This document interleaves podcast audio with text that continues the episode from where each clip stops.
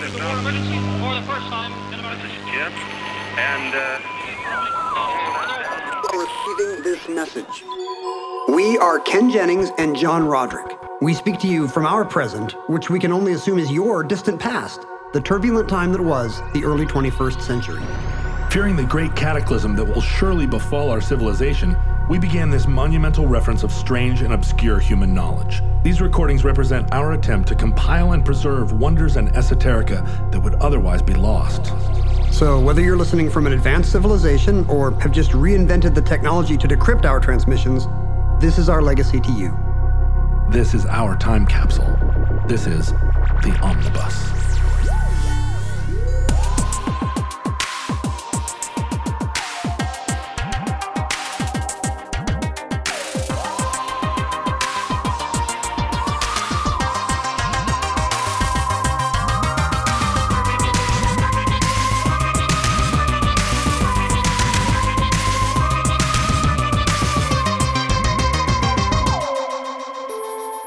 You have accessed entry 895.NU2406, certificate number 14751, the panorama of the monumental grandeur of the Mississippi Valley.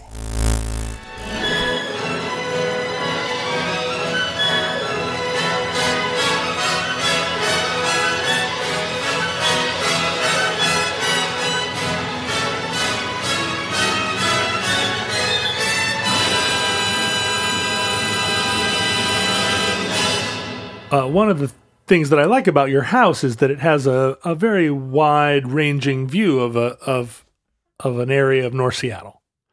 One of the reasons you chose that location. It's true. We uh it's a beautiful part of the world up here because you've got you've often got no matter which way you look here, you've often got snow-capped mountains Mm-hmm. backing water. Water and then leafy trees and pines. It's really nice. I was last week we uh, went down to the Bay Area, went to Marin County and tried to pick up, you know, a place with scenic views. And it was lovely. We had a great time. But we got home and I, yesterday I was just walking my dogs in Seattle and I was like, you know what? This view of Puget Sound here is actually better than what I was paying for in, in Marin. It's a lovely part of the world. And I like when we bought the house, I really was trying to find some place where I could look out and see I kind of wanted the view we had as a kid. My parents bought this house up in Edmonds, north of town, that had then an amazing view, and now I think like a 180 degree view of the Olympics. Because they chopped down all the trees, Sound. or why is the why is the Yes. view improved? Yeah, since then, I think a lot of trees have come down in the 30 years since we lived there. Um, and, you know, I just loved that view. We're crazy about that view. But like six weeks after they closed on that house, my dad came home from work and said, Hey, uh, I got an offer to go take a job in Korea. Oh, so, so yeah, we hardly ever we hardly got to enjoy the view. Uh, but when we yeah when we bought this house in North Seattle, I was really kind of looking for mountains and water. uh, but the but you're facing the opposite direction. I'm facing west. The Cascades. You'd think the Cascades would be the big ticket attraction. Yeah. And you can see Rainier from the deck, but uh, for some reason, I think is it distance. Why do the Olympics seem to loom bigger on the horizon than the Cascades do from Seattle? Because the sun hits them earlier in the day, right? The the sun is hitting the face of the Olympics all day, whereas the Cascades, it's only sort of in the afternoon. That is one problem that we we do not get we do not get sunset in our view. Whatever you can say about our view, which is very nice, the sun we know will never set into it, and if it does, something's gone terribly wrong yes, because it's facing east. it's been a flipperoo. And if I were a morning person, then maybe I would just love being energized by getting up and enjoying the beautiful sunrise. But I have yet to see it willingly. Have you ever stood on your balcony with your camera and done a, a full panorama? Tried, you know, started all the way to the left and and worked your way all the way to the right, trying to capture the whole thing in one frame. I'm very uh, I I, I never know if I'm doing it right because you you know you have to drag it across, and the phone is is recognizing the movement of the imagery and Yeah. stitching it together. And I always feel like, oh, something's going to happen. My hand's going to jiggle, and there's going to be a, a new mountain, Right. or Somebody's face is going to Yeah. get smeared. oh, oh, yeah, or some car will appear twice. Uh, but I've played with it a little bit. It's fun. I, what do you do with them though? The aspect ratio is terrible for anything you would ever want to look at or display anywhere. So Well, here's the thing. I do panoramic photos all the time. I have never ever looked at one, but I do it as a kind with the assumption that archivally there will be a day when I can go back, kind of like my dad's slideshows. Uh, I'll have I'll have some uh, surround theater or uh, I'll have a, a cinerama in my own home. And I can go back and look at all these pictures that I took of Grand Central Station. you think the technology will finally catch up with panorama phones? Yeah. and we'll all have. Will it be like that weird circular theater they used to have in Tomorrowland at Disneyland, where they would project the Grand Canyon all around you? well, that's actually what our show is about. But, What? Yeah. Um, It's about Tomorrowland. it's not about Tomorrowland, but it's about that technology. I just want to say I don't think you'll ever look at those pictures. Well, that's the problem, right? I mean, I don't want to do the thing where I take where I try to capture an entire scene by taking multiple pictures across the across the field and then eventually, I don't know, stitching them together. Well, that was the '80s or '90s version of that. Is you would you would print the you would print different prints and then kind of put them together on your bulletin board. It's so weird. Yeah, that and that's cute. I mean, that's Cute. kind of uh that's that's very I remember yeah, right. That was something that that fancy girls with bob haircuts had in the in the entryway of their dorm room. because they didn't have uh, you know Pinterest boards yet or whatever. I bought a big coffee table book right at the wrong time because it was like early 2000s, a huge coffee table book of aerial photographs of New York City. And it was all stuff that had been digitally spliced together. And you can absolutely see instances where buildings are, if the perspective is screwed up and they're duplicated or smashed together. The angle's not quite right. And it was only a couple of years later where they had figured out how to do it and stitched it together. But you know, I have this giant coffee table book. I'm not going to throw it away. I mean, there's no reason to throw stuff away, especially nowadays that it's not sitting under a bed. Even it's Right. it's just out in the cloud. But I remember when my son was born, when my wife was in the hospital giving birth to to Dylan, our first kid. Her mom was just uh, beyond excited and Did a panorama of the scene. the That's one you're never going to look at again. Well, she was so she she she really wanted in, and she did not. She was not in the delivery room at I think Mindy's request, but she was just going bananas out in the waiting room. She ended up just taking a million pictures of every door Hmm. she could see, and I said, uh, "Myrna, why are you why are you taking pictures of the door to the waiting room and the door to the delivery room?" And she was like, "You're going to want those someday." And I always think about that because it's been 18 years. Still haven't wanted them. to this day, I have not wanted any, much less 10 pictures of the door of the delivery room where Dylan was born. Uh, it's funny to think of a time before uh, we were able to look at re- representations, photographic representations, or or um, any kind of representation of a wide aspect of a of a scene within the within painting. You could look through a little a little window. You could look through a little window, right? You could look through. You could have a a, a pin box camera, but um, first of all, you could only get as high as the highest hill, or um, this is before the Eiffel Tower, right? You could stand up on the pyramids. or a box if, you're, But- if you're in the Netherlands.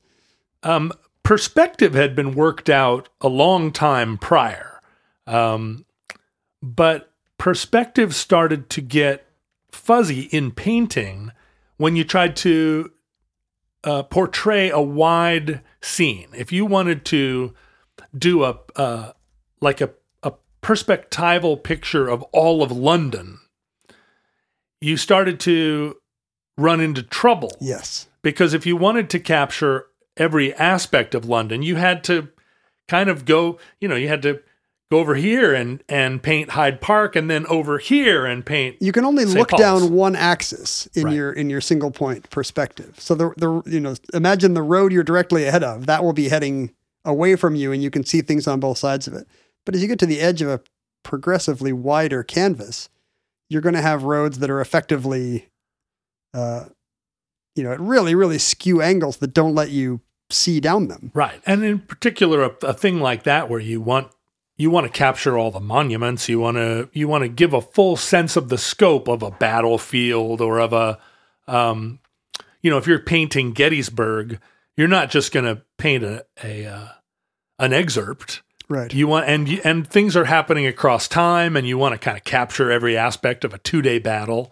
Um, you you encountered a lot of trouble, at, or we as viewers, um, we accepted a lot of distortion in the and the, I'm talking about in the in the 18th century, where we suddenly needed we suddenly felt like it wasn't enough just to kind of paint a far off landscape. We we had urban environments now. We had a sense of the of a of a grander scope that we wanted to represent. And the American landscape a little different than even the the cliffs and Alps that European painters were painting. an incredible oh, there were many many incredible vistas here, but it was kind of in, in part related to related to the enlightenment and the sense of Everything's related to the Enlightenment to you. Right, it really is. But a sense of the epic, um, a sense that you would want to.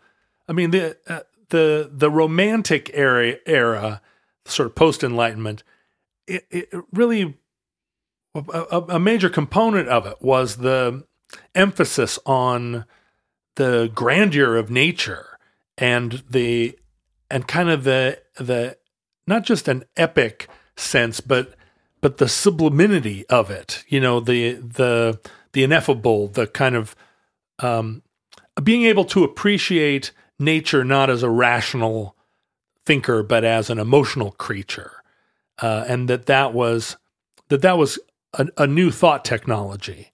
And how did art do that? Were there super wide cinemascope like canvases? I feel like I've seen like Canalettos of Venice that are really kind of the IMAX of its time.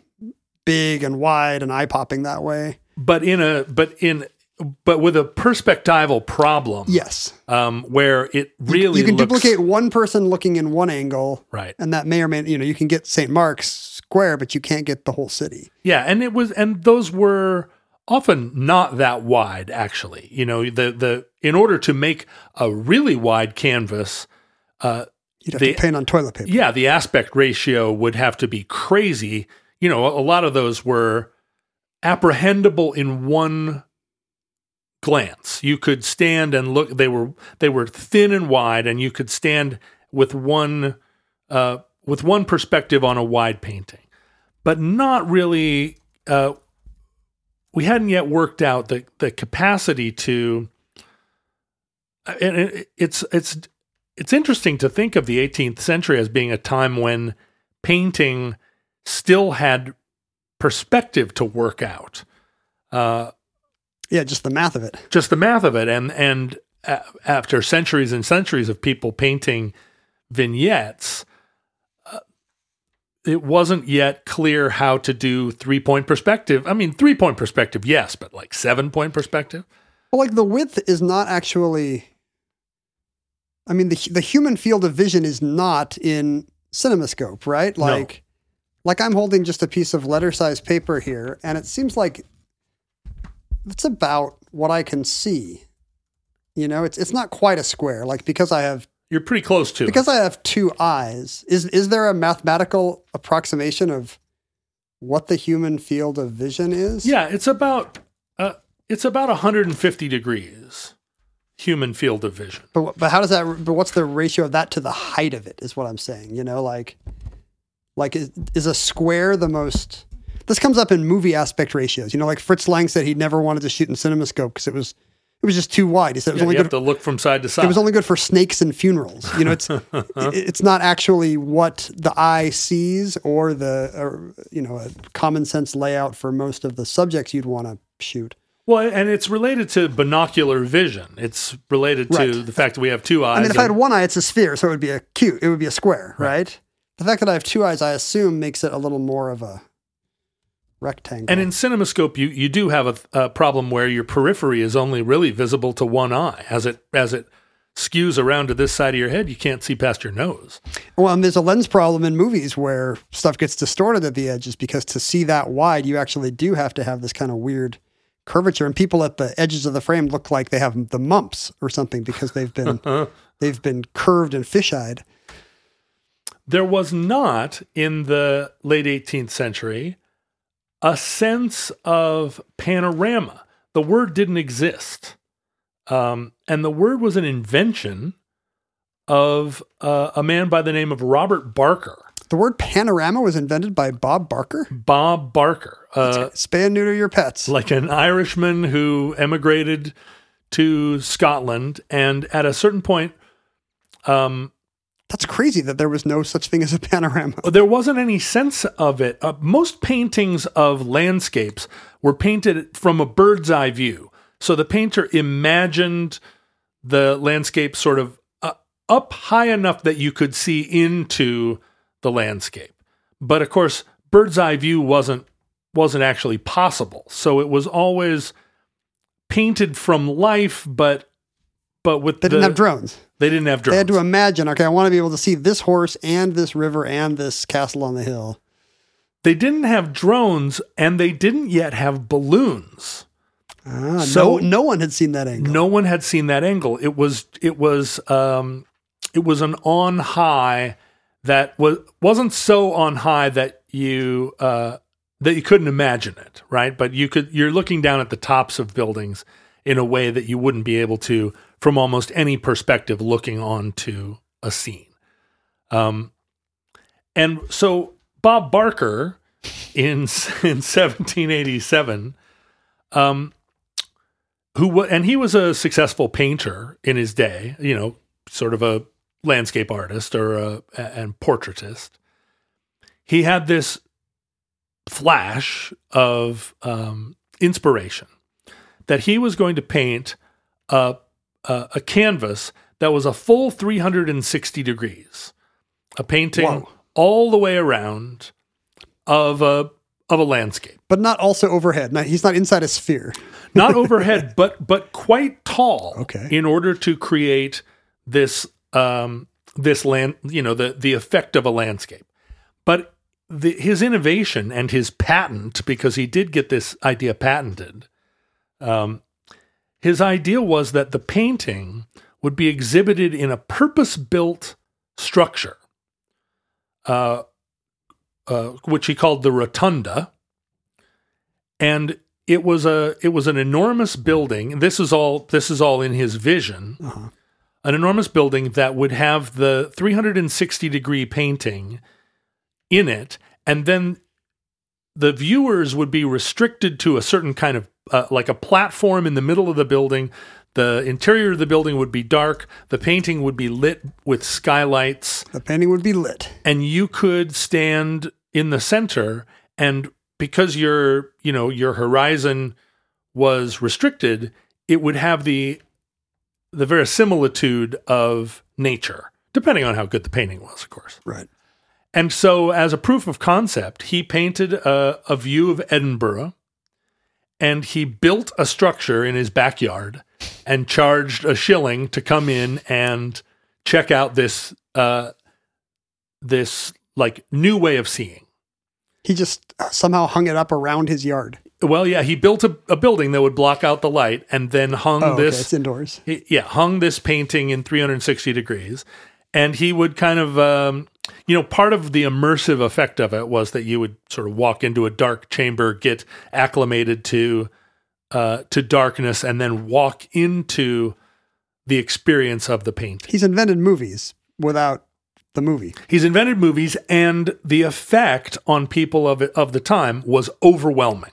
Isn't that crazy? people were blown away by the experience of being effectively like up on a tower and able to look and able, able to see all around you a, a place that you're not. It's the aerial view. You think more than anything? Like nobody's ever nobody's ever been higher than a church tower. Then Well, or but but also people hadn't traveled afar. yeah. Um, the experience of being able to see a place and have it feel real without actually being there. Uh, it was like being on a, a spaceship. and the technology is still terrible. It's just a bunch of paintings of Edinburgh. So there's just something, he's addressing something deep in the human mind that loves what? Just the sense of being transported, I guess. I mean, Or- it's the the exact effect of putting on a virtual reality headset now. except that's actually good tech. Sort of. Well, I'm just saying this guy's getting most of the way there with a bunch of paintings of Edinburgh. Right. Like, so it's it's not the tech that is the transporting thing about about virtual reality. Part of the tech was being able to paint the perspective eh, of someone who's standing in the center and looking all around. So it it- you know it wasn't enough to just stand in one place and paint your vision of a, of Edinburgh. There must be a couple. I'm trying to think how it works. There must be some single point perspectives at the horizon, and it's curving between them. So sometimes you're looking right down the lens, and sometimes it's a little bit curved, and then you get back to another angle, right? And and in order to, I mean, there was uh, later on in the in the mid 1800s, um, there was a further invention of a kind of basically like a, a a sort a set of what would you describe it as L- lenses and uh, that could account for um, the change in perspective, and then actually uh, like a like a projector that would project these scenes onto canvases, allowing the painters to paint without stitching together various perspectives.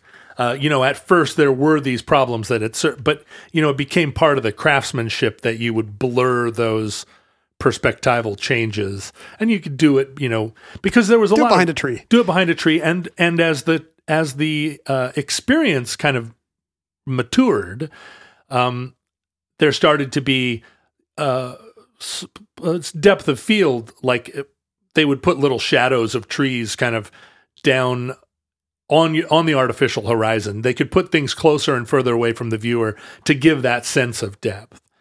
Uh, and you use those things also to kind of sh- Yeah. like camouflage them. But the experience of uh, or the the success of Robert Barker's backyard panorama, and he coined the word out of two Greek, um, you know, two, two Greek Greek sub Pan means all, word. right? Pan means all, and then horama means view, ah, So- you can finally see it all. all view. Uh, the success of it so kind of uh, like energized the the the world of London that a purpose-built rotunda was built in uh, Leicester Square in downtown London. An enormous structure built explicitly to show the the paintings of Robert Barker as spectacle. And it opened to rave reviews. He was charging three shillings a Yeah, person it's got to be a moneymaker. they're just cranking out money. And the the experience of being in the structure, you would go in, you would climb a stair, you would be completely in the dark, you know, all this kind of uh all these pre-experiences that are meant to to like disorient you. Mhm. And then stepping out of the middle staircase into a room where the where the panorama was you know you were still in the dark basically and the panorama was illuminated by natural light and it was so overwhelming that that it was very common for people to be sick to their stomach because they you know it was um Wow. it was like it was like showing a cat a mirror or taking a child up in an airplane. I remember the first time I took my daughter in a small plane. It was a it was a Kenmore Air float plane. Yeah. leaving from Lake Union, and she was what three and a half, and we're looking out the window, and it's all apprehendable to her. Right, we're in a boat, and see the floats. These are the boats, and then there's the propeller. There's the pilot, and she's looking out the window avidly, and the plane starts along the water, and it's all very clear what's happening. How old was she? Three and a half, four. And she's looking out the window, and then the plane lifts off the water, and she's like, wow, this is incredibly, you know, really fascinating. But as the plane went above treetop level, and we flew out over over your neighborhood, right? We flew out over Green Lake and then all points beyond. I watched her as she turned away from the window and wanted very much not to look out, wanted very much to look at me. And during that period between treetop level and 3,000 feet, she wanted nothing to do with that view because it was it was completely confusing. Like Well, when it did it did it come back once it was kind of a yeah, well, once so it was kind of a flat painting of the land below? once once you were up above uh, above three thousand feet, she could look out the window again, and it and it and it very much was a, a a flat painting, and she was interested again until we started to come in for a landing, and right in that period where you could make out what things were, but we were at a very unnatural height. She looked away again and didn't want anything. To do. I think that was the appeal of drone photography is that even now with our aviation tech, you never saw you either saw the Earth from above, like aerial photogrammetry, or you know those kind of pictures that we've all seen, the Earth from space, and you know here's the rivers and here's the Grand Canyon, or you see it at ground level. But there's this kind of space, I don't know, like 500 feet up or something. that you couldn't possibly be, especially not stationary. Yeah. And not in a neighborhood, you know, maybe from a skyscraper observation deck, but you wouldn't see trees and rooftops and stuff. And if so, only very briefly. Yeah. this was an experience that was uh, that was happening contemporaneously because this was also the dawn of balloon flight. Um, the first balloon, the first manned balloon flight, was only five years before Robert Barker's Panorama. So photos were coming down. Well, there weren't photos. Oh, that's true. Nobody's painting up there. What was happening was people who flew in balloons were asked to describe the experience and they could not. there were not words to describe it. And No, no one had ever seen the top of anything. no, and you read the accounts of it, and there's all this. Uh, you know, people are saying it flattened out. It looks like a map. It looks like uh, ants. It looks, you know, uh, uh, like a model. But there were so few people that had been up in a balloon. It was a very, you know, it was a it was a completely rare uh, experience for for several decades after the dawn of balloon flight. It didn't become a popular uh, and uh, you know to this day, what percentage of humanity has ever been in a balloon? there was a while where where I mean I uh, sadly I've never been in a balloon. I've never been in a balloon. but that was that was something that where you could get up to that that strange middle altitude and be somewhat stationary and have the time to look down and survey not just you're not just looking down on St. Paul's Cathedral, but you can look all around. Yeah. And that the the all aroundness was was somewhat overwhelming. And it it was only after the panorama experience that happened in the rotunda after that because this was accessible to a lot of people. It was accessible to to working people. It was although it, it was the rare kind of media experience that was so compelling that it was kind of classless. Like you could go Yeah. as a working person, but also the you know the hoi polloi went too. Uh, later, balloonists described their experience in terms of the panorama. They're like, it's like being in a panorama. It's like that dude that painted Edinburgh. well, I mean, it, the fact that people would literally faint just by seeing a big painting really, it makes me think we are doing a number on our brains with technology in general. You know, the idea that today we wouldn't bat an eye at that because we've we've pushed the we've pushed the hedonic treadmill or we've deadened our senses. I don't know what it is, but we've we've physically changed our brains and our way of seeing and thinking just by now having seen everything, you know, seeing the wildest, strobiest, craziest stuff. Um, and we're probably kind of jaded by it. You know, I kind of wish I was somebody who could faint dead away at a really big painting of Edinburgh. but but you still have the you still have the difficulty of fully grokking the Grand Canyon. Yeah. right? You stand on the edge, you see it, but how can you know it? How can you truly get the scale of it? I find it frustrating, honestly, because that, that happens r- pretty routinely to me in big natural landscapes where I feel like I'm just, it's just so big and beautiful and I can't get all of it. Like I can't appreciate it as much as it deserves. And that's the that's the experience from the top of the Empire State Building. Yeah. You look down on New York and you kind of want to spend all day just focusing on some part of Greenwich Village that you know, but even that you can't get it. You can't fully absorb it, let alone to look out across the whole city in three dimensions. Um, I had kind of a jaded uh, experience along these lines a couple weeks ago. Maybe this is the 21st century equivalent of the panorama. Um, have you seen these kind of immersive Van Gogh things they're doing where it was it was a hit because it was in Emily in Paris on Netflix? uh-uh. They just kind of do they project like multimedia mix, multimedia experiences on the walls of a big gallery all around you, and you can walk and sit or. Uh, and we were in San Francisco last week when they were showing it, and it was you know it was pretty COVID safe because they were doing like low capacity. So we checked it out, and I was honestly a little bit underwhelmed just because I feel like at this point I've seen you can't go to a concert or anything without seeing weird shapes projected on stuff. Right. You can't you can't watch It's the Grateful Dead influence. yeah, exactly. Or or just you know, Adult Swim on MTV in the Yeah. or uh, what was it called? What was the weird MTV animation thing? Anyway, the uh, and Aeon Flux. they didn't. Yeah, I was just watching Aeon Flux. They didn't do any of the like kind of dizzying. Like by by tilting the projection, they could really mess with somebody's inner ear. And so I think on purpose they didn't really do that. So it was all just kind of very sedate, beautiful Van Gogh brushstrokes. And I thought, meh, Meh. two and a quarter stars. You Did, know, did you ever go to the Air and Space Museum in the 70s and take the Miracle of Flight?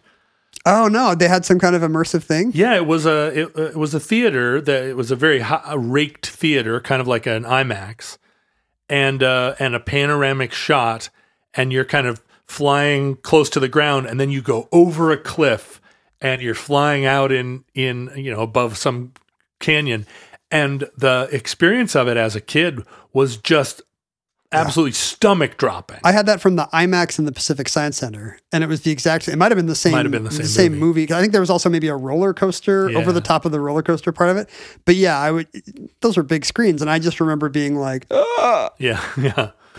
The- and honestly, I have that experience just looking at an incredible painting.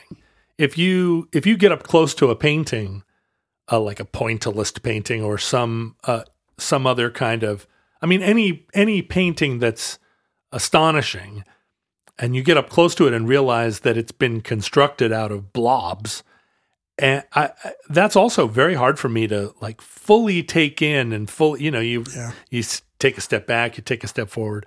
Part of the magic of the rotunda was that it kept people at a distance. I mean, it was it was a whole. It, he was right to patent it as a technology because it worked. Uh, because it was it was so staged. You could if you if you moved any closer to the edge, the, it would lose the effect, right? If you yeah, uh, if if any other factor changed, they tried to do it at night and illuminate the canvas with with lamplight, and it was like, no, doesn't work. It has to be daylight. It has to come from a certain angle. Ken, we haven't talked for a while about omnibus T-shirts and merch, a thing that I'm super proud of, and I know you are too. I'm really excited about these new June shirt designs. The uh, I just heard got an email from someone who missed the mail truck shirt One of the great shirts. back when we first offered it. Uh, and this person should be delighted to hear that both shirts in January are uh, mail truck options. They are gray t shirts for those who didn't want black or white. January. You said January.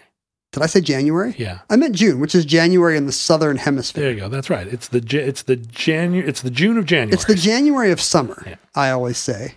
So Uh, both June shirts you're saying are mail truck shirts. Yes, and here's the deal. One of them is an old Grumman LLV driven by Mr. Zip himself, gray with the omnibus logo in blue. But then the sparkly new one is one of these new next generation fleet of mail trucks with a cool, sexy 21st century Mr. Zip driving and the omnibus logo in red.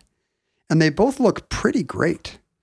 How cool are they? I love them both, and um, they're in kind of fun mid-century modern style, uh, like something straight out of The Incredibles two, th- that movie that the kids love. yeah, they mhm, they in, uh, they invoke the the great history of mail trucks, and as as you know, uh, the way that fan communities operate, the mail truck is now synonymous with omnibus. Which was genius of us because uh, as a you know quasi-federal organization, they can't complain. Yeah, right. I mean, they- although, although when the Postal Service band came out with their smash hit single such great heights, they actually were confronted by the Postal Service, who insisted? Who said you can't call a band the Postal Service? yeah, well, what they did was they said, we'll let you uh, call your band the Postal Service if you do some ads for the Postal Service. They had, there was some kind of friendly tit for tat. Well, you know what? We would do ads for the Postal Service if, if that would let us sell mail truck We, shirts. we support the Postal Service. So buy the mail truck shirt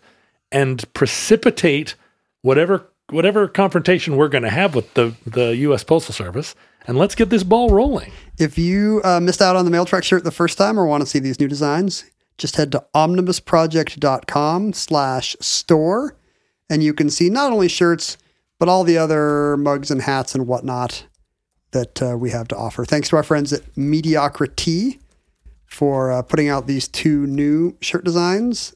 They're going to be on sale for all of June, but then they won't be anymore. So act now. Act now, get those shirts. This technology was so so incredible that it became the movies of its day. At a at a certain point in the early 19th century, there was a rotunda in every European city. Uh, during the first sort of Would, would it be of the city? no, because this became uh, you would uh, people started painting canvases of everywhere, and it became a way that you could go to Egypt. You Armchair travel. yeah, you could you could have the grand tour and never leave your home. And this was part of the advertisement, part of the thrill. Like you can go to the Americas, you can and also this was right during the Napoleonic Wars. And it was prior to the the widespread pictorial depiction of the news. Um, newspapers didn't have uh, etchings of events or of people. And so major battles, uh, Trafalgar and Waterloo, were depicted in panorama. And you could stand there and see the whole scope of the battle. You could look all around and see, you know, if you think about Trafalgar, like it's a it's a battle encompassing hundreds of ships. I mean, it's an amazing, uh, epically scaled event. It'd be impossible to contain it in a single photograph, but you could have this immersive experience. And it was like a newsreel. But I mean, if you think about the effort that goes into painting on canvas something that is like hundreds of yards around, Right. um, and and and tall. I mean, it was a it was a thing that employed a lot of landscape painters, and and the experience would be only as good as your painting. Um, but it was it was a massively popular form of entertainment. So much so that by 1813, the word panoramic, which had never before appeared in print, panoramic became the became a, a, a description. And now we use it to refer to the real landscape, not just of the artificial Right. Oh, simulacrum. What a panorama! I mean, the, we use it in film to pan from one side to the other is is a Oh yeah, pan. is a you know a, a derivation of this term. It was a, it was a new way of seeing, and this was a popular form of entertainment throughout the 19th century. In a lot of ways, or it, uh, many of these structures, like the like the rotunda, remained in service as a as a, a panorama until 1863. Honey, do you want to go see a panorama? It was a it was a big deal, and I wonder if they'd swap out the art the way they would swap out movies. they did it. They did it all the time. because yeah, It was like, come see the latest panorama. you get people to go to a museum by putting in temporary exhibits. Yeah, it's it's Jerusalem, and some of them were very popular. You know, you you would have one that you had you had to keep it up because the lines were still around the block. Um, but it was it was an enormous industry that really affected. It was it was like a popular form of travel and spectacle and and theater and movies. It was it kind of It's a little more like movies than theater in some ways, and there's no other, there's nothing else at the time that comes close. Well, so then gradually narration was introduced. Oh, uh, There would be, you know, a, a kind of a tour guide that would say, and over here you see um, you know, here's the Wailing Wall or whatever. You know, somebody would be there to interpret what you were seeing because there was obviously demand for that. A, li- a live narrator, right? There couldn't A live narrator. I should say that the rotunda still stands. In 1863, um, there, you know, this the popularity of this spectacle was starting to give way. Um, it was it had yet be uh, to be replaced by film, but it was you know it was starting to seem a little bit too static, as we'll see in a second. Like other technologies followed behind, but the rotunda got converted into a church, the Notre Dame de France. Catholic church in the center of London and still stands to this day. Uh, you could, you know, you could go see it. Today it's deconsecrated churches that become movie theaters or museums or whatever. Right, but this was the Other way opposite way. around. But one of the uh, one of the evolutions of it became, uh, and this was this was popular in um, in the Americas because this was a popular way of of getting a chance to see the the the epic scope of the United States. You know, all these um, these untrammeled vistas. I mean, that was huge in art too. Like people would go to galleries in Europe and on the Eastern Seaboard just to see Bierstadt or whoever who had just come back from the Rockies, and you're never gonna believe the waterfall I saw. right. And it really was the equivalent of you know Grandpa's vacation slides, except this really was the most eye popping thing imaginable because nobody had ever seen the Rockies. and that that was i mean given the expense and the scale of creating a panorama it wasn't uh you know in, in a way you don't think of a of a beautiful oil painting as being easy but it's not 300 yards around um, so you had to really pick and choose like what you were going to represent as a panorama Yeah. but in What would be the worst? What do you think would be the worst thing to have this panorama? the inside of my closet What if you just go to like the Sahara Desert and it's just like it's just two colors. It's just like a blue rectangle above a brown rectangle. Well, except there was a certain amount of that because that would be such an exotic landscape, and to create a, a panoramic view of it, it was an there was enough realism to it in the eyes of the viewers that you are there. and they uh, one of the technologies they developed was they could backlight some of the canvases, so that you actually got the sense of the glow of daylight. Uh, you know, the it was an additional like like things in the foreground. It became an additional dimension that could create, you know, light and shadow. So uh, so a, a like a grand vista of the Sahara would have really connected with people.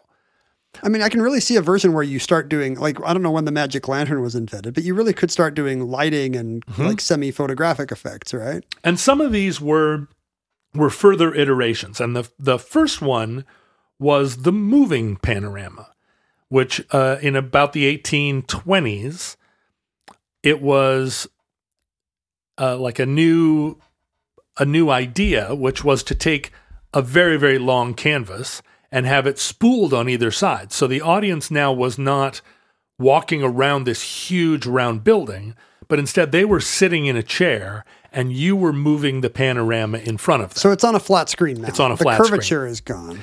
And what it really is is uh, it's a Wes Anderson skit, right? It's um it's what we now think of as as a kind of like home or like um, cute and vaudevillian sort of form of theater where the you know the actors all ra- race off stage left and the scene changes. Yeah. Except there's no actors, right?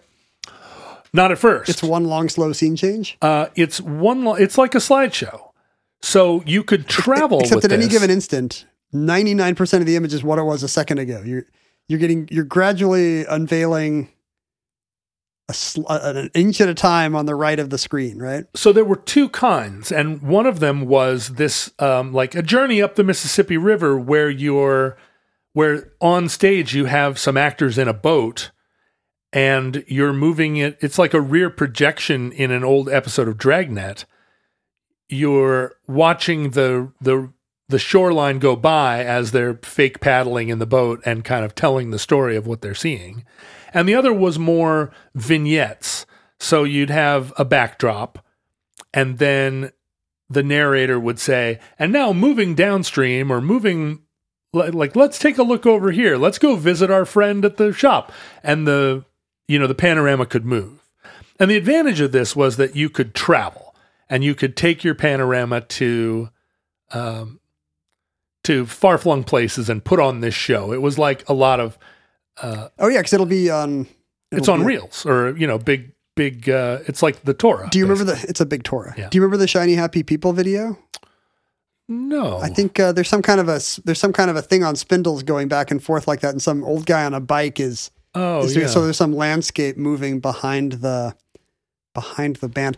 I honestly think it's some kind of. I remember seeing a some kind of movie that had like a 19th century carnival thing in Vienna where you would you'd maybe get into a fake coach, and you you know you would choose I want the beach or I want Venice or I want the Alps or whatever, and some guy would load in the spindle and you know maybe it was a a bicycle pedal thing. I don't know, but you know, you would pretend to be sitting in the coach while the landscape went by, and that was as good as a roller coaster then.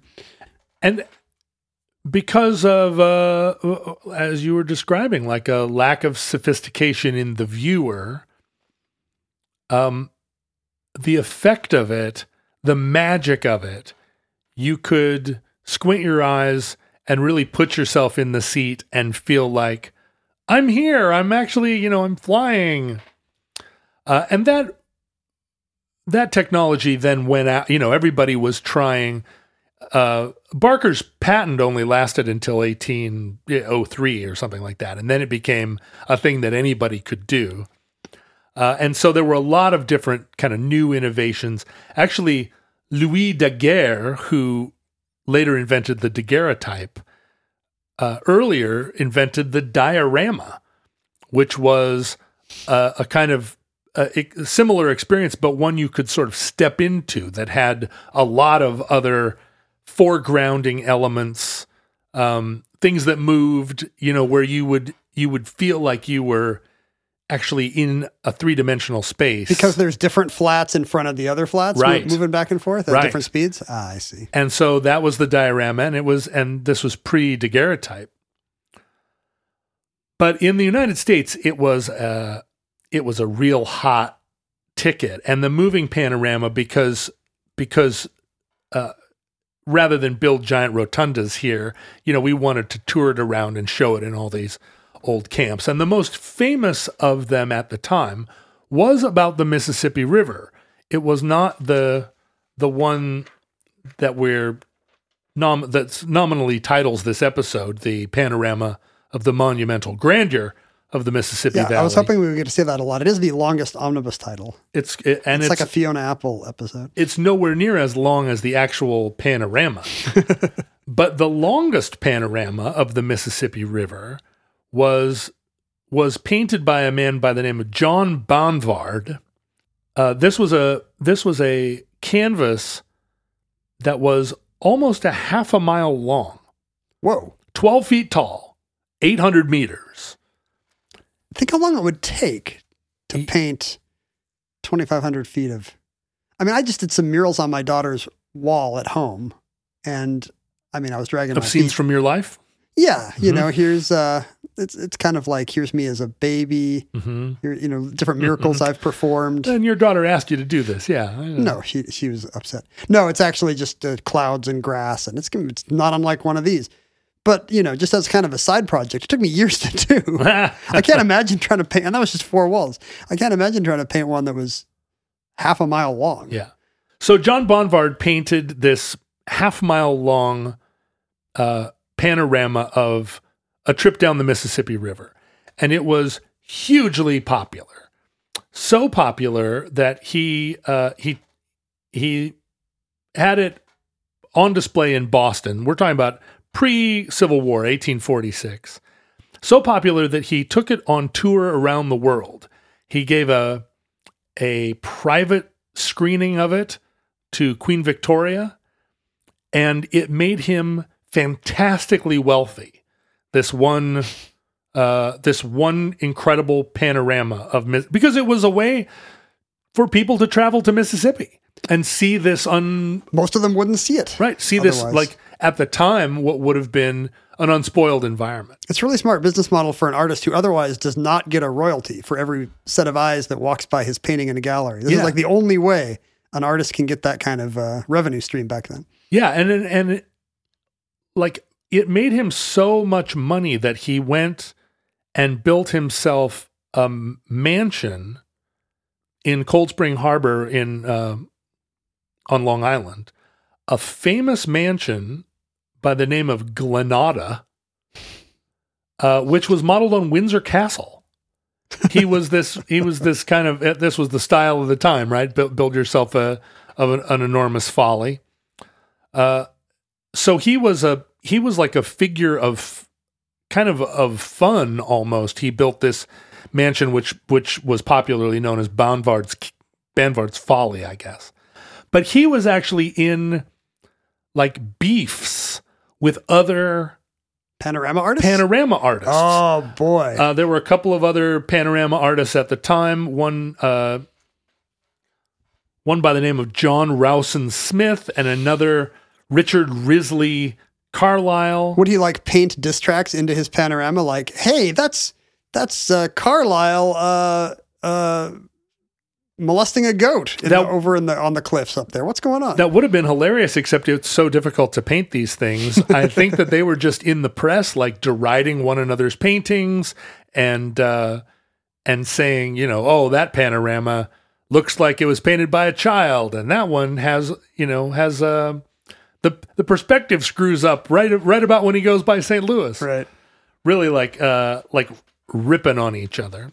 So uh, Banvard, you know, was a celebrity of his day, and he actually ended up writing a book about his enormous Is he- panorama. Oh, I didn't know what you were going to say there. And I know you've, I know you've written several books, and you've got, you've come up with some pretty snappy titles. Title's always a big. say. It's always a big issue of contention. You go back and forth with your editor and your publisher. But I don't think that I, I, I don't. Th- with my familiarity of your work, I can't think of a title that's quite as snappy as this one. Okay. Uh, this is this is the the book slash pamphlet written about the panorama. Uh, it's called "Description of Banvard's Panorama of the Mississippi River, painted on three miles of canvas." False. Exhibiting a view of country 1,200 miles in length, extending from the mouth of the Missouri to the city of New Orleans, being by far the largest picture ever executed by man. 1847. Do you think it says this on every ticket? Yeah, right. Well, this was also the era of the kind of vaudevillian, pr- pr- pre-vaudevillian handbill, Big posters, yeah. and you, For you the benefit of Mr. Kite. there are these wonderful posters of the exhibition for, uh, uh, you know, a lot of these panoramas that just have have every word in the dictionary. None of these panoramas, or or very very few of them, considering that there were hundreds and hundreds and hundreds of them, very few of them survive.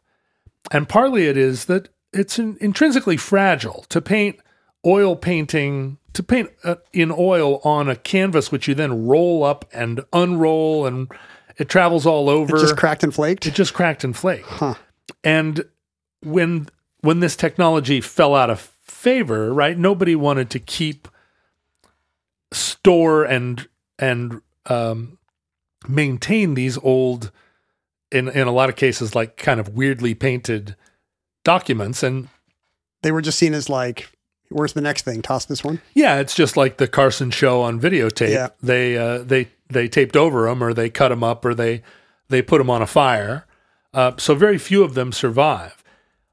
Uh, and there are a couple, like there at the at the York Institute in Maine. Only very recently, uh, the the curator of this sort of archive discovered a giant panorama that had just been in storage for decades, uh, called the uh, the Grand Moving Panorama of Pilgrim's Progress, and that's It's got a whole story. it just came out. It was just sitting in an attic somewhere, and as he was sorting through boxes, he was like, "What's this old thing?" And discovered this incredible panorama. I mean, that, that suggests they did adaptations of other media. You know, it wasn't. It was no longer just a scene. It was also like, here's the settings of Pilgrim's Progress in order, and there's going to be characters doing stuff. And that's what happened. There's actually a fairly famous Mormon panorama A Mormon Um, panorama? and it's Now, how much would you pay? it's somewhere you know somewhere in Utah, kind of not uh not not quite on display. I guess there's one on display in the Bedford or the New Bedford Whaling Museum called the Whaling Voyage Around the World. And as you're saying, right, it's now largely vignettes because you're you you're trying to tell a story across history. you want to have surprises and, and twists and, and developments. You want to have an arc. Which brings us to the panorama of the monumental grandeur of the Mississippi Valley. of a modern major general of the ladies of the harem of the court of King Caractacus. Now, this was not a panorama that was anywhere near the scale and scope of uh, of Banvard's panorama, but it was a um, it was a vignette based one, and it was actually it was painted by a by a painter by the name of John J. Egan, but it was commissioned by a kind of amateur Pennsylvania archaeologist by the name of Montroville Wilson Dickinson, wow. Right? He seems like the fictional, he seems like an Agatha Christie character. Yeah, Montroville. And this was a period where amateur archaeologists, uh, Oh, sure. who were basically like grave robbers, They loved the mound builders, they right? did, and they were out digging up mounds and collecting artifacts, taking them back to uh, to their home in Philadelphia, and you know displaying them as part of their exotic menagerie. And Dickinson was one of these characters, and he'd made several trips up the Mississippi River Valley uh, in the you know in the 1830s and 40s on these artifact gathering exhibitions. But of course, this was still the frontier, really pre um, major influx of of people from the east. So a lot of these environments were were unspoiled, and he was there to spoil them. but he he commissioned this panorama because he wanted to do a speaking tour and describe what had happened with Ah, with a visual. It's his. PowerPoint. Right. And so he had Egan paint it, and it was it ended up having 25 different scenes. It was about 350 feet long, seven and a half feet tall, and it was a it was a moving panorama. And he would take this panorama with him on tour and describe, you know, let's go to the next slide. It was a PowerPoint demonstration. And then the next slide would come and he would say, Here you see the mound that I excavated. Ah. And is it is it kind of geographic? Is is it does it seem like it's moving along a single riverfront view and then but new things keep popping into view? It does. Well, so the panorama of the monumental grandeur of the Mississippi Valley actually is uh, one of the few extant, and it was uh, after its grand tour, it was sort of passed down through the Dickinson family and ended up, you know, in the in a corner somewhere. They donated it, donated it to the Philadelphia Museum. You don't think every Christmas Eve they got it out and did a trip down the may- Mississippi? maybe. No, they probably Everybody got liquored up and went down the Mississippi. from the condition of it, it looked like they used it as a drop cloth. Uh, but oh, it- it's all beat up. yeah, it ended up it ended up uh, in Pennsylvania for a long time, and then it was loaned to the St. Louis Art Museum as part of a centennial of you know Lewis and Clark or the Yeah. Mississippi. What, or what better spot for a Mississippi exploration uh, artifact? And they discovered that this that it had fallen into incredible disrepair, and they began a. a and, and if you see it, it just looks like what you would imagine cracked and crumbled, paint had fallen off. Uh, but they began a restoration, so much so that the that the museum in Pennsylvania ended up just sort of gifting it to the St. Louis Art Museum, and they've been they've been restoring it for many many years, and now it's almost completely restored. There are only a few panels left that are in, in its ragged shape. Do they do a little show? Can you go and see it or not? So it's still very fragile, too fragile to display in its original kind of sit in your chair while a while a, a, a fake Dickinson, you know, talks Right. about his his grave robbing. What's crazy about it is that almost every one of the 25 vignettes features some Native American uh, exploit. And the thing is that it's one thing to do a panorama of the of the Battle of Trafalgar, but it's another thing to have human figures doing human things because they're not. I mean, The scale's going to be hard, right? well, and John Egan's not a great painter. oh, You know, he's not one of the. He's not Cezanne. He's um.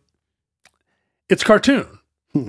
and so you have all these scenes where uh where American Indians with big headdresses are throwing their tomahawks or uh, chasing around. You know, big battles. but they look like goofy Henry Darger kind of.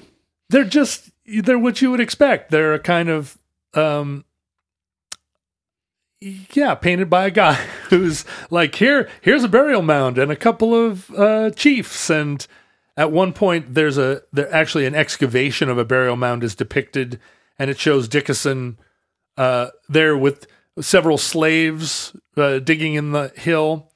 So each one of the 25 vignettes is sort of not very good. But the experience of watching it, Slavery aside, it's not very good. yeah, the, the experience of seeing it as a as a traveling show must have been pretty fantastic. Um, It's like a comic strip. it's like a comic strip. You're seeing a big, a big, big, big comic strip. In fact, I would like to see just a big, um, a giant Hi and Lois blown up to this scale. Yeah, right. Uh, with all, I mean, it's a Hi and Lois that encompasses like a whole month's worth of shows. Sure. So the panorama persisted as a form of mass entertainment even into the era of film. Some of the first, uh, some of the first public showings of the new technology of moving pictures actually happened within the context of a panorama show. Um, so that they would, you know, they'd broadcast moving pictures either as a component of this moving panorama or as a like and now you're not going to believe what we have for you at, you know like uh, like a traveling Right. variety show Maybe you can't tempt people to go to the new technology, but you can you can show it to them while they're getting a big oil painting of the Mississippi, which is what they want. and then even into the uh, the 20th century into the 1920s it it gradually became kitsch but a kind of thing that you would do with the family. You'd you know on a sunday you'd go like let's go down to the panorama. It's like the the buffalo bill uh it's it kind of like a like an old west thing.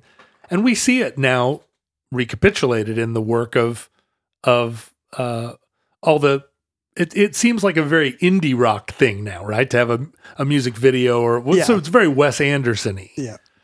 um, and as you mentioned, the panorama is a is part of a lot of natural history museums and Disney. Like it's still a technology that manages to impress and overwhelm. Uh, I mean, it's just there's something about seeing an oil painting where you can't believe someone did it. You know, you can't believe that somebody reproduced the illusion of life, as you say, using these just little dots of dots and smears of pigment, and you're just admiring the trick. Uh, and I guess you add to that the spectacle of the of size, or you know, a, a story. Maybe there were sound effects. You think there were sound effects? Oh, there was music. Uh, you know, later on, it was it was like the proto silent movie where you had you had the little orchestra in the pit and and the narrator. It really does make it seem like movies were inevitable. You know, the movie camera was just, um, you know, people had been wanting to do it Yeah, for for a century. it's a form of storytelling that we think of as being invented by film, but it was really over, you know, a century and a half old. That's what I think every time I go to the movies. I'm like, this would be a really good panorama. And that concludes the panorama of the monumental grandeur of the Mississippi Valley.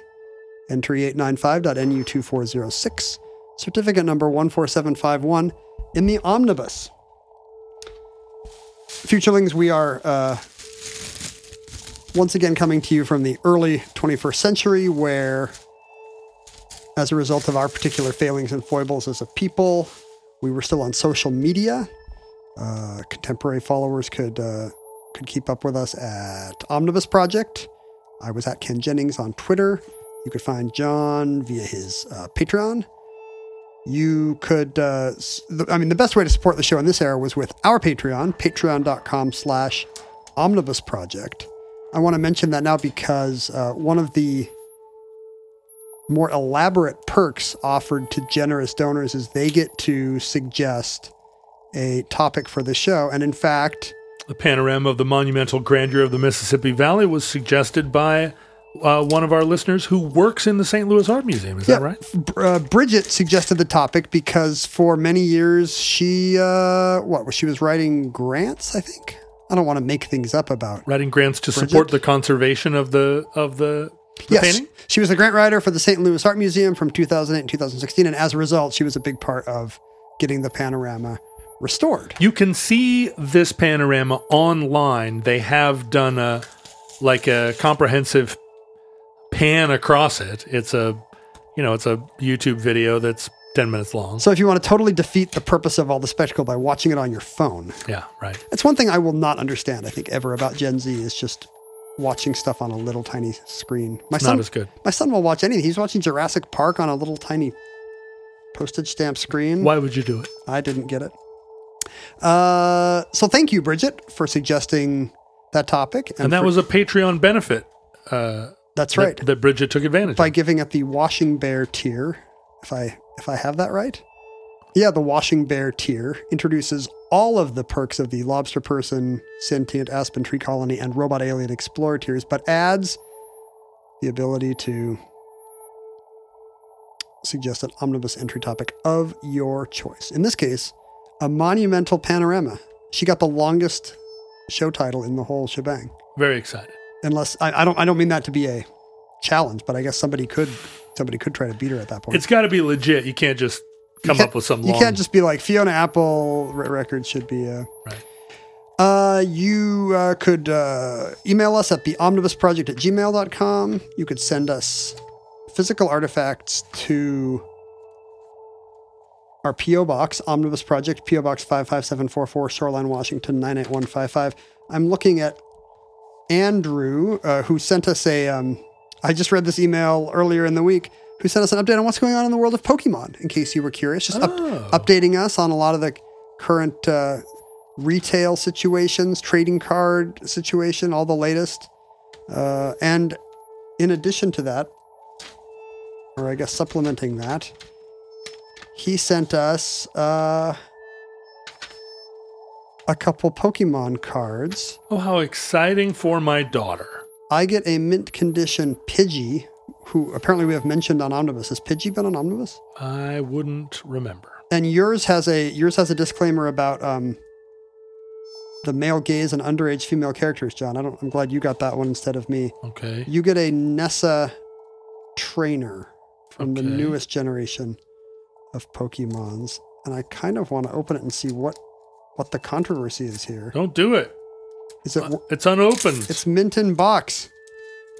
My daughter continues to play Pokemon, I think, without fully understanding what's happening. Does she know the rules? I don't think so. Oh yeah, I see. Yeah, Nessa Nessa's wearing um, a swimsuit that leads very little to the imagination. Is she some kind of monster or a creature? No, she's just a, a big-eyed. She's a trainer. She's not one of the Oh, titular pocket monsters. Oh I'd say that bikini wear or that outfit leaves a lot to the imagination. It's I guess short. that's the it's not- difference between us. She Yeah. looks like a beach volleyball player. she does. There are certain volleyball. there are certain occasions for which that is an appropriate outfit. Thank you, Andrew, for keeping us up to speed on all things Pokemon. If you could continue to inform us every month, every month or, or so about the latest, we would we would really appreciate that. And if you would like to discuss uh, Pokemon wear or really any other topic, you can do so with the other futurelings. Uh, you can find them uh, on the Facebook community. Uh, they have some kind of sub Discord under John's Gary's Van Discord. There's a subreddit. Uh, wherever finer internet nerds are sold. Futurelings, from our vantage point in your distant past, we have no idea how long our civilization survived. We hope and pray that the catastrophe we fear may never come. But if the worst comes soon, this recording, like all our recordings, may have been our final word. But if Providence allows, we hope to be back with you soon for another entry in the Omnibus.